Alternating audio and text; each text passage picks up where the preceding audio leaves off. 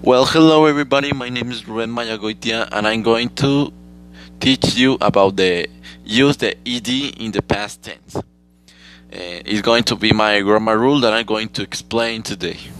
Well, the first that we are, we're going to get in mind is if the verb base ends in a voiceless sound, then the ed's ed's ending sounds like t the T is blended together with a previous consonant and not pronounced as an extra syllable. Second thing, if the verb base ends in a voiced sound, then the ed ending sounds like a D. If it's voiceless T, and if voiced D. Well, does, does it always mean past tense? Well, the suffix et is the sign of the past tense.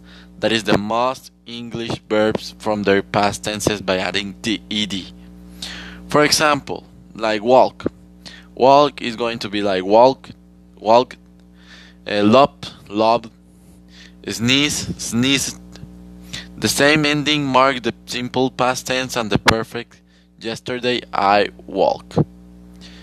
Alright, este. Can we use ed with was? Well, was followed by the past participle verb et is the past simple passive tense. O sea, we can do use walk or was, sorry, was in, in verb ed. How we how we going to do a past for regular verbs? Well, regular past simple forms are formed by adding ed to the infinitive to, of the verb.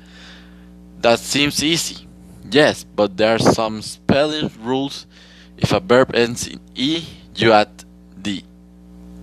Well, what is the rule for adding ed to a word? Well, when a verb ends in vowel more and an I, add, a, add it. For example, play it, play it, or play it. More uh, short short syllables.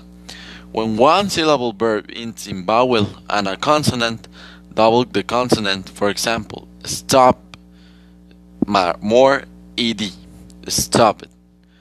Like, I stopped the bus because a dog walked in the street.